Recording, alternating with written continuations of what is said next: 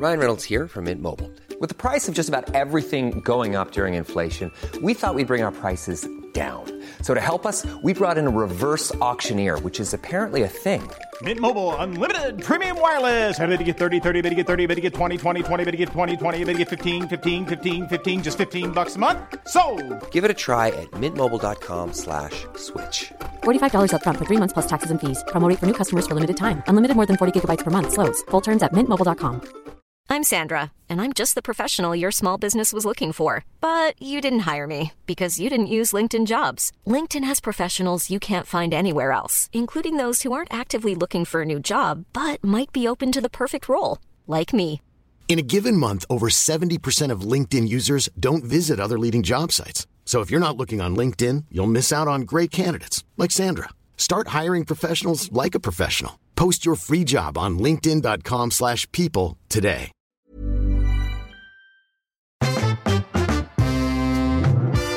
Me? Can you hear me on the phone? I do. I've got you coming out of every orifice. I'm really not. You're breaking up quite badly. Hello, and welcome to the Lock In, where I finally get to talk to people I want to hear from in a place I want to be the pub. For some reason, this bloody thing has started playing back some rubbish. Oh, right. Where were we? I forgot. I have too.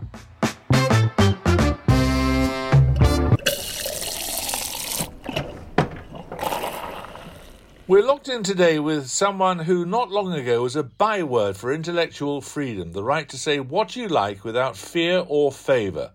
And then the beardy old bigots who ran and still run Iran took exception to one of his books, The Satanic Verses, and he came under sentence of death. He had to go into hiding and lived under police protection. There have been plenty of books, speeches, and articles since then, including Languages of Truth, which we're going to talk about in a moment or two. But first, Salman, how's your lockdown been? I think it's been like everybody else's. It's been not great. You know, I mean, I, I mean, I, I actually had the the coronavirus very early on. I, I, I had a, a, dose of it last March, um, right at the beginning, and fortunately not too badly. Um, and since then, I've been trying to find my way back to writing, which I think I've finally done. You've managed it, but it put you off writing, did it, or it stopped you doing? it? You were too too knackered. It stopped me. Well, at first I was, yeah, there was a period of exhaustion, but then I don't know. I couldn't. Fi- I sort of couldn't find uh, the right direction. I, I did something which is very unusual for me, which is I started two different projects and wrote quite a bit. Wrote like 50, 60, 70 pages, and then thought this isn't good, you know, and and had to put them aside. So it took me a long way to find find the direction again. I was going to ask you a bit about how you work. Hmm. Do you ever look at the word count on your on your PC and think nearly there?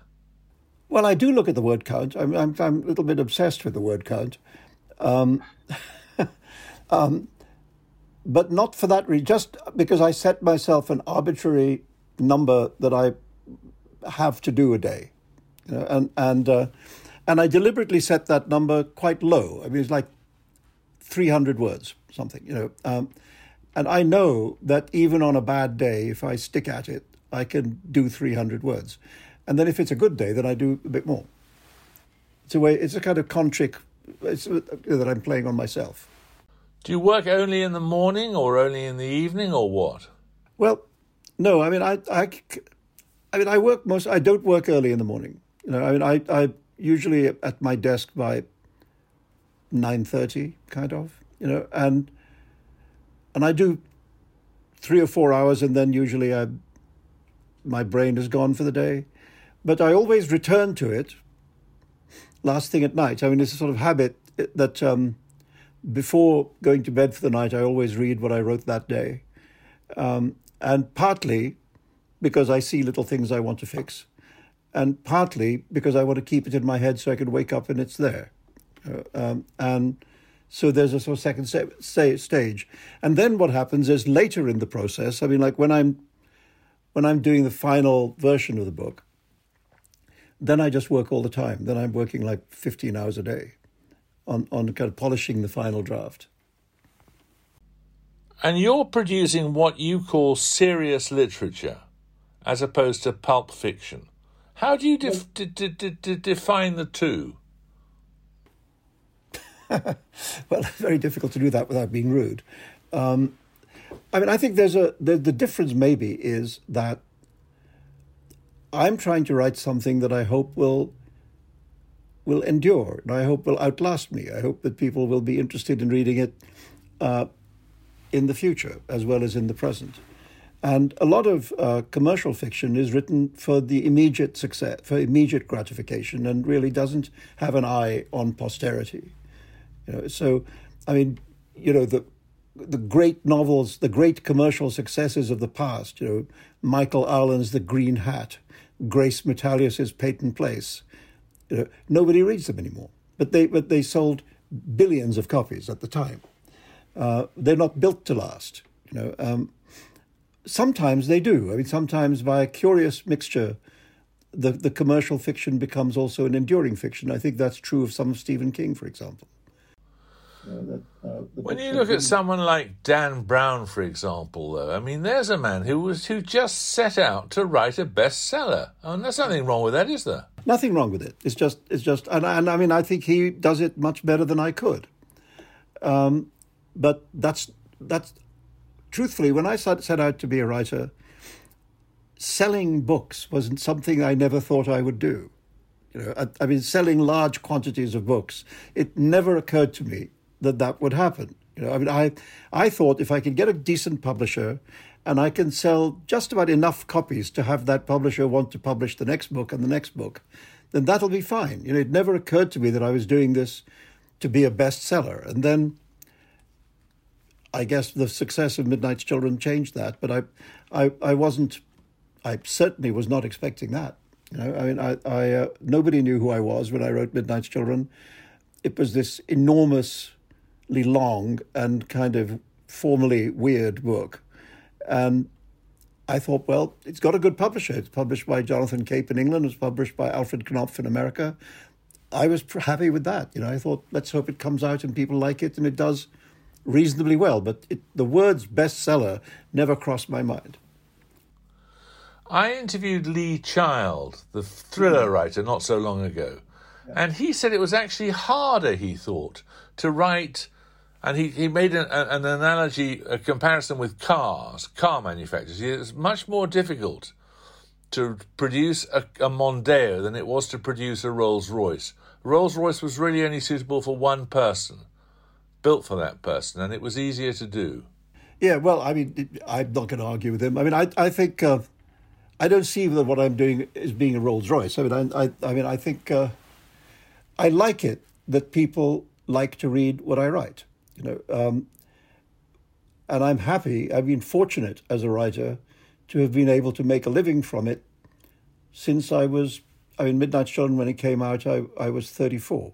You know, so that's now I'm about, now I'm about to be 74. So that's a, that's a long time to be able to earn your living doing the doing the thing that you enjoy doing. You know, so I'm happy with that.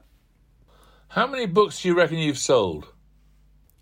Well, one of the reasons I don't know is that India is very good at pirating books. Mm. Um, and I mean, Midnight's Children was, and several of the other books were, were pirated in India. And I have absolutely no idea how much they sold, but I know they sold quite a lot. It got to the point where the pirates were so happy that they started sending me greetings cards. I, I, would I would literally get in the mail or through the publishers. I would get a card which said "Happy Birthday, the Pirates."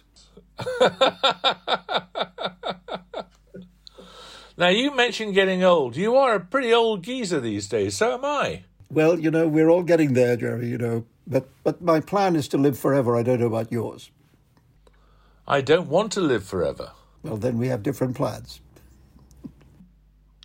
But you can't possibly enjoy getting old. No, I don't enjoy that. Um, but I don't. I think I'd enjoy the alternative less. What being dead? Yes, for example. what do you think will happen to you when you die? Nothing. I mean, I, I, I've never had any kind of belief or shred of belief in an afterlife. Um, so I think we've got this, you know, we got this one time, one turn at one time around. That's it. So you believe your body will rot and that's it? Yeah, I mean, I think I won't be around to notice it, but I think that's what'll happen. Um, I mean, I remember, you know, Kundera's wonderful book, The Unbearable Lightness of Being. Uh, what he means by that is that we get one go. That's it. You know, that we, we, there's no second draft, there's no revised version, there's no there's no volume two, there's no reboot. There's just this. And I think that's it's actually what it makes me one do, makes me do anyway, is to really value the days. You know, to say this this is this is what we have. Make the best of it. Make it make it as good as you can make it for, for, for yourself and others. Do you think it makes you write better?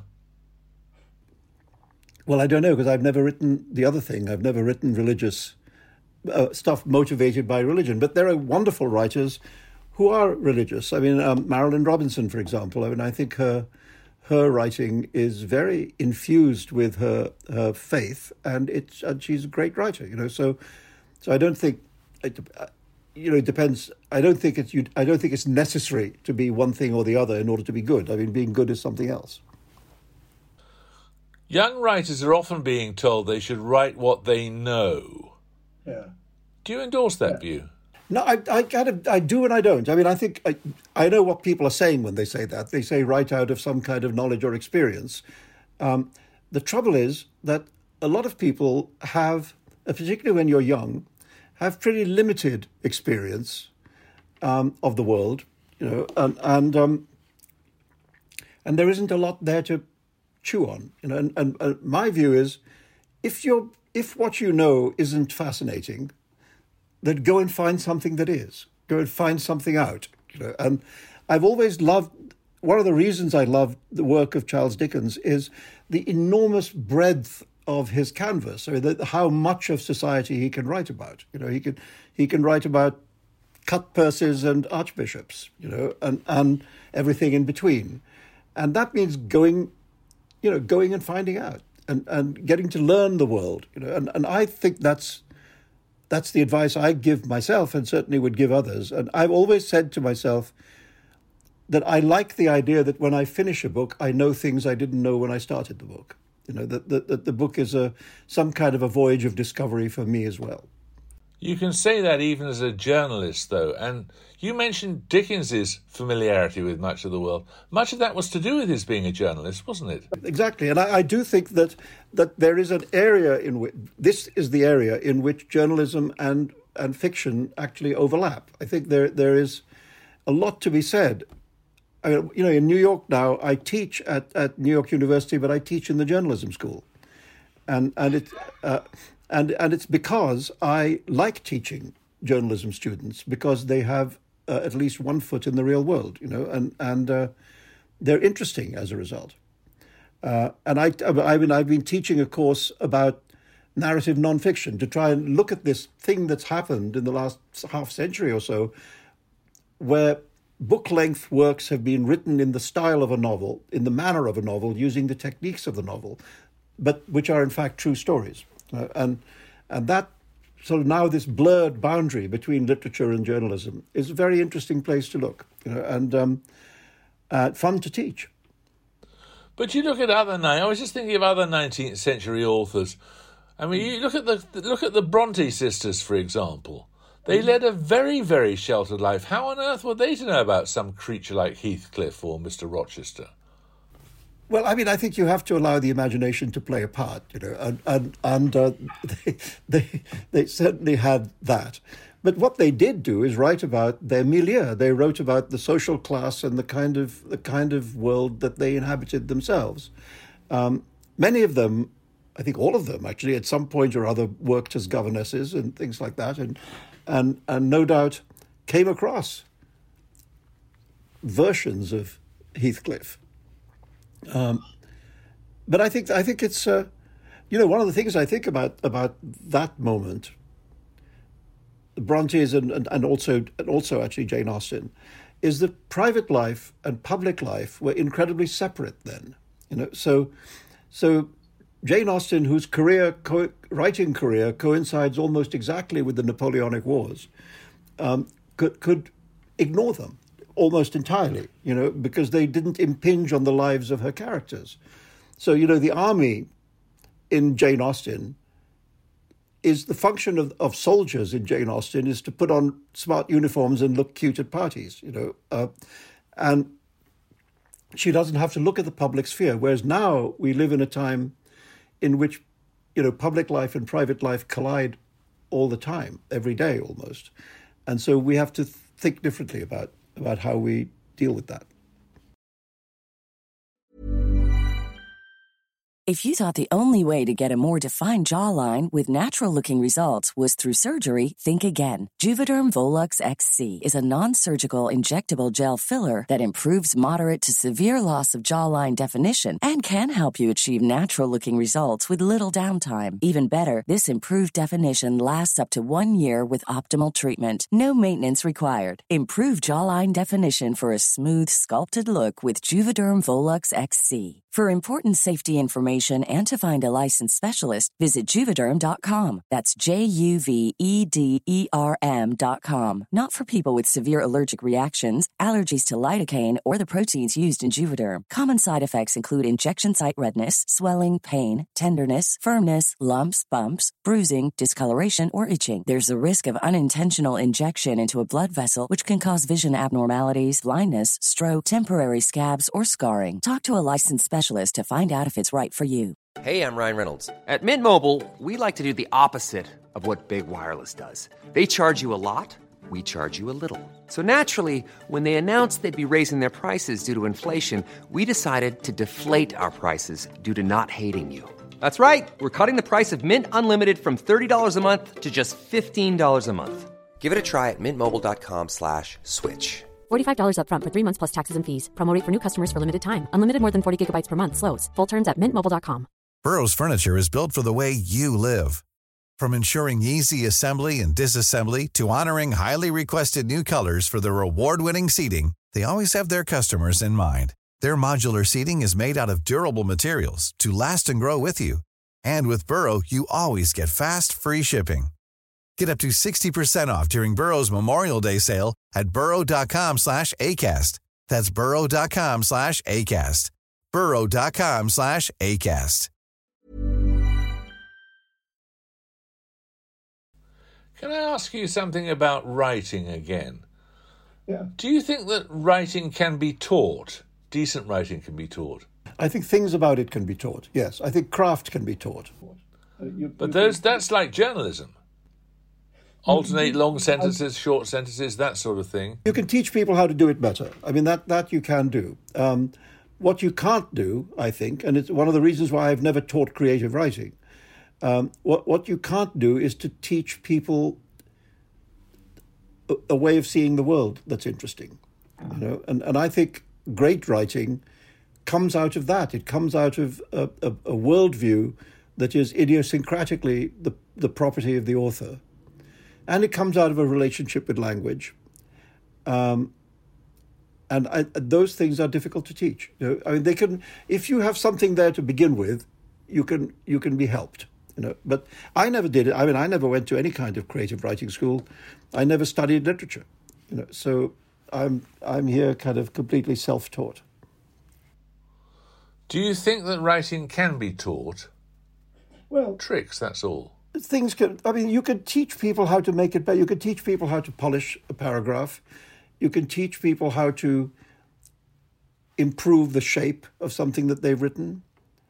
Um, i think you can't teach them the essential gift. I think the word i think the word gift actually is is literally true. I think that sometimes some of us receive gifts you give, uh, the gift of music the gift of the gift of language the gift of you know these the gift of art and i think we just have to feel we're lucky to have received the gift and use it as best we can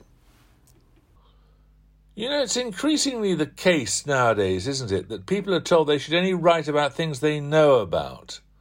That's rubbish, isn't it? well i mean it's it's it's rubbish if that if that if it means that you don't need if if you if by that you understand that you don't need to increase the sum of what you know about. Um, I mean, you should obviously have knowledge in order to write well, but but knowledge can also be something that you gain. It doesn't just have to be the stuff you know sitting in your room uh, for the whole of your life. You go and find things out, and and um, I've always thought. I mean, in in a couple of novels ago, when I was writing The Golden House, um, there's a character in it who is a kind of transgender character, and and and in order to write that, I had to make sure that I went out and found out a lot about it. You know, I talked to people and tried to tried to understand it. Uh, that, that that whole business of, of of transitioning from one gender to another and what it feels like and what the problems of it are and how it's received and how people what people feel about how it's received. And I was actually rather kind of proud that when the book came out, I was actually half expecting to be trashed, you know, because everybody gets trashed for hmm. everything now, and I and I wasn't. So either nobody read it, or I or I managed to get it right. But there, you think about all the alternative realities that are out there now in fiction. You look at J.K. Rowling, you look at the Hunger Games, you look at you know one series of novels after another posits an alternative reality. Do you think that has anything to do with how we live now? Yes, because I think um, reality is not just a given. It doesn't. It's not just something that sits there and is and is immutable. You know, uh, it shifts all the time, and we actually live in a time which is very metamorphic. You know, when enormous changes happen very quickly, and and so the to begin to think in a way where you can imagine other realities, other ways of being, um, is is I think it's a great thing to do because it, first first of all it's a way of trying to understand thought processes, lives, feelings, attitudes which are not your own.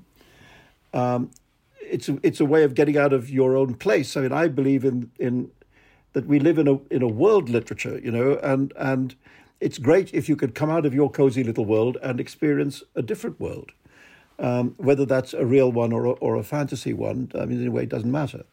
So I think we live in this time of changeability and alter, and and reality shifts all the time. I mean, we're living in the middle of it. You know, I mean, a year and a quarter ago, we wouldn't have believed what the last year and a quarter has been like. And and it changed almost overnight. You know, there was a moment when nobody was thinking about the coronavirus, and five minutes later, it changed the whole world. And that's the way in which reality can transform all the time. So alternative realities, in a way, are a way uh, uh, uh, they're a way of thinking about how the how things could be if they weren't as they are. Do you like the modern world? That's an invitation to be an old fart, isn't it? I'm so sorry. I mean, I don't have a choice. You know, I mean, this is the only one we've got. Um, so yeah, either you're going to spend your life being a miserable old duffer, or you can embrace the world. You know, and I, I, I prefer that option. I mean, I like, you know, as a reader, I like books that embrace the world. I like books that take great big armfuls of the world and try and put them in the book. You know, um, which is again why why I like it's why I like the 18th century. So I like Charles Dickens. I like Tristram Shandy, Laurence Sterne. Um, these are capacious books, you know, and and in more recent times, people like Saul Bellow, uh, you know, I, I admire the, their their desire to, t- to to include as much of reality as they can get in. Why do you spend your time on Twitter?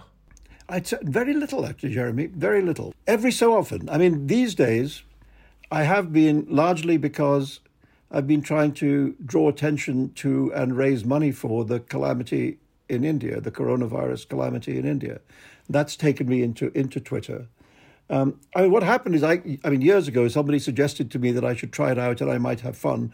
And I tried it out, and for a while I did have fun. I thought it was enjoyable, and it was quite nice to have a million people following you, you know. So, um, and then at a certain point, I just lost interest, and I almost completely stopped doing it.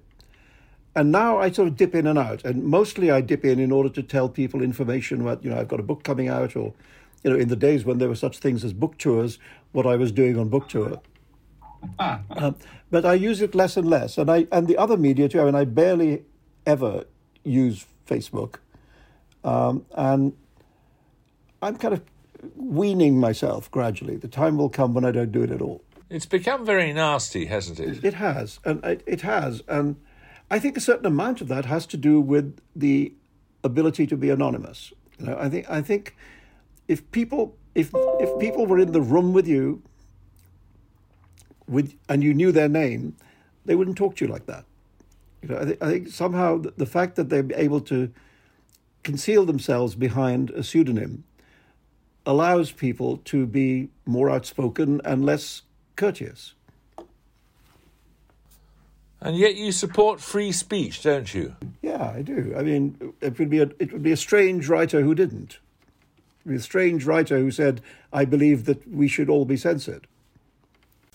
Not necessarily censored, but courteous and honest.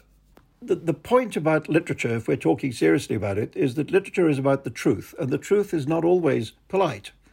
Um, if if one wanted to tell the truth about a lot of what's going on in the world right now, it would be difficult to do it courteously, because it makes one angry. You know, if I look at what's happening in India, if I look at what only just a few months ago stopped happening in the United States, um, it, it, makes you angry. Know, the, how how the world has been run, and if you were to write about that, I think courtesy would actually be a way of chickening out. So, do you support the cancel culture then? Well, you see, I think that the problem with that term it, it tends to use it tends to be used by the right in order to complain about being held responsible for terrible things that they say. They don't, for example, object to cancelling Liz Cheney because she thinks the election wasn't fixed. They'll cancel that, you know. So um, the way I think about it is I don't use that term myself. I, I in an old-fashioned way, talk about censorship, and and I do worry that amongst this younger progressive generation, much of which is I find very admirable, there is a kind of belief that certain kinds of statement can be suppressed and that it's beneficial that they should be. And and one of the things I know about the history of censorship, if anybody who studies it can see, is that where authoritarian governments seek to limit what can be said, minority groups are the people who are censored first. You know, um, uh, minority opinion is the is the first thing that suffers from censorship, and majoritarian views dominate. So, if in the name of this or that oppressed minority, you you are in favor of censorship, then that's a slippery slope. You know, you're you're just opening the door to to to, to something which could end up damaging the people and the ideas that you're trying to support. So, while it may not be damaging of itself, it is potentially dangerous. Yeah, I think so. I think so. I mean, I think, and you know, this is something I've changed my mind about because when I was living in England for all those years, for example, there was the Race Relations Act, and I, I, I saw no problem with the Race Relations Act. You know, if you want to stop people making racist remarks, I thought fair enough. When you live in America, in, in the land of the First Amendment, the First Amendment draws the line in a different place, and it allows a whole variety of unpleasant speech, which things like the Race Relations Act would prevent. And I had to really think about that. I think, is that a good idea or a bad idea? And in the end, I came to the conclusion that I was more on the side of the First Amendment because I would rather know who the people were who had unpleasant opinions uh, rather than have it all swept under the carpet. And also, I worry a great deal about the power of taboo. If you ban things, if you make them taboo, you don't diminish their power. You know, sometimes you increase their power, you incre- uh, increase their glamour. And so my view is rather said than not said, you know, rather expressed than suppressed. Um, and that means, of course, agreeing to permit some very unpleasant kinds of speech. Would you say you were woke? No, it's the, I, I have a I, I have a grammatical issue with that. Very good. I think it's a ridiculous term myself, but there we are. Well, I mean, look, I think being aware of, of the world as it is and not as the world that people who run the world would wish us to think it is, is not such a bad thing. Tell me about being on Curb Your Enthusiasm. To change the subject. Okay, well, well, it was two days, but it was very enjoyable. I mean, what happened was I, I, I had met, I had very casually met Larry David. I didn't know him really, and, and I guess he had an idea, and and he got in touch with me through the literary agency and asked me to call him, so I did, and and and he said, "Would I like to be in, in this in this this story in which he, Larry David, um, acquired a fatwa against him by saying something that was disliked by the powers that be, and he wanted to write a musical based on my experience. That's was what that's what this the episode was going to be about. I get you know fatwa exclamation mark, um, and in at first at first I thought I don't know is this really funny or is it not funny, um, and then I and then I thought you know, okay if we can make fun of it, it's a way of taking its power away. It's a way of it's a way of defusing it, and so I thought yeah I, I will do that. I'll make fun of it, and so I agreed to do it, and then. I went and had two days which were enormously enjoyable, but they were also a little scary because Curb Your Enthusiasm is almost entirely improvised. Um, there's actually no script. Um, there's literally no script. Uh, what there is is a series of scene descriptions. So they so they will sit you down in a in a in a setting, and they'll tell you roughly speaking what needs to happen in the scene. It needs to start here. It needs to finish there. You need to get from here to there. But how you do it is entirely up to you. Uh, and so doing that for two days, in the company of people who are improv geniuses, you know, was was a little scary. I thought I don't want to be the only person on Curb Your Enthusiasm who's not funny. Um, but you liked living on your nerves. Yeah, I mean it's it's.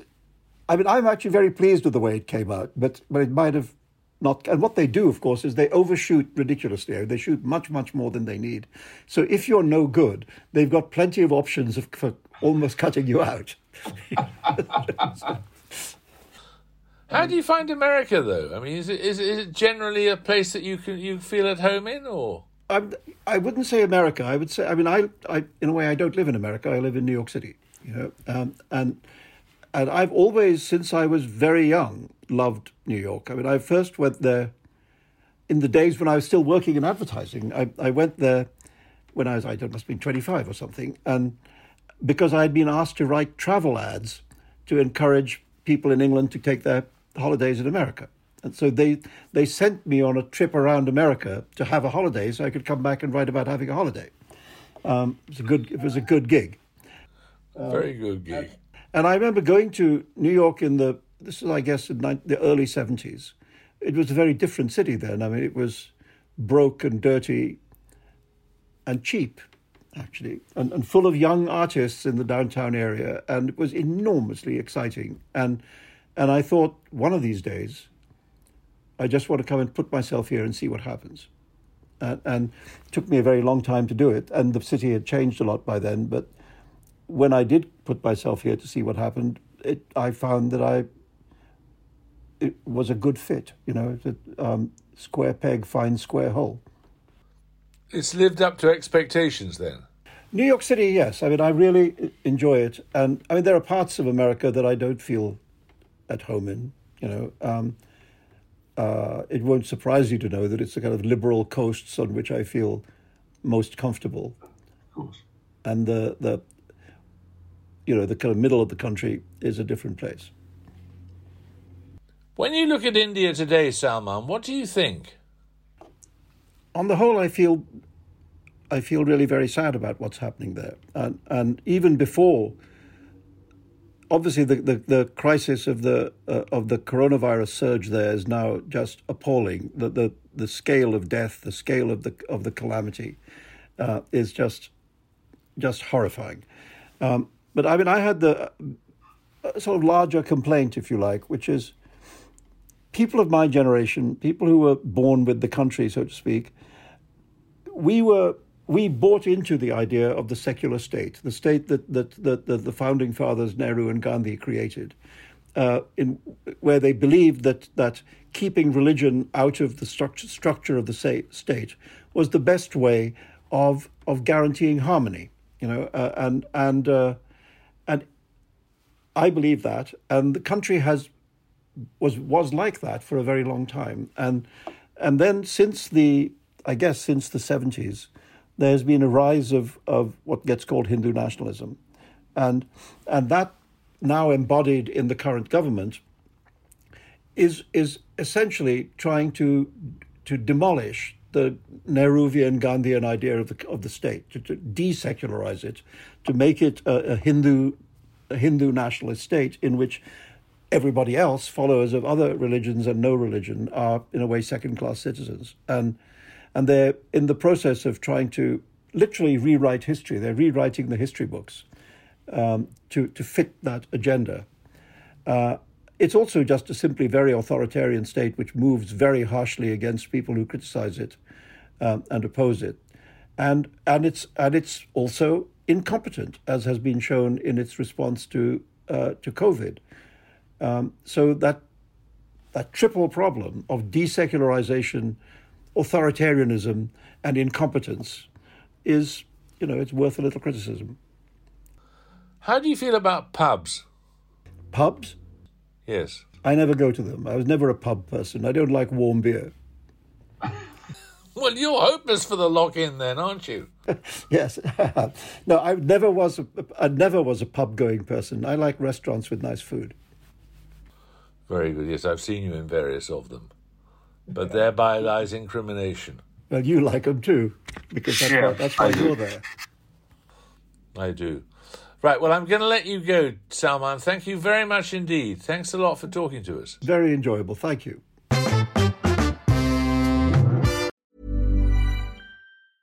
Even when we're on a budget, we still deserve nice things. Quince is a place to scoop up stunning high-end goods for 50 to 80% less than similar brands. They have buttery soft cashmere sweaters starting at $50, luxurious Italian leather bags, and so much more. Plus, Quince only works with factories that use safe, ethical, and responsible manufacturing. Get the high-end goods you'll love without the high price tag with Quince. Go to quince.com/style for free shipping and 365-day returns.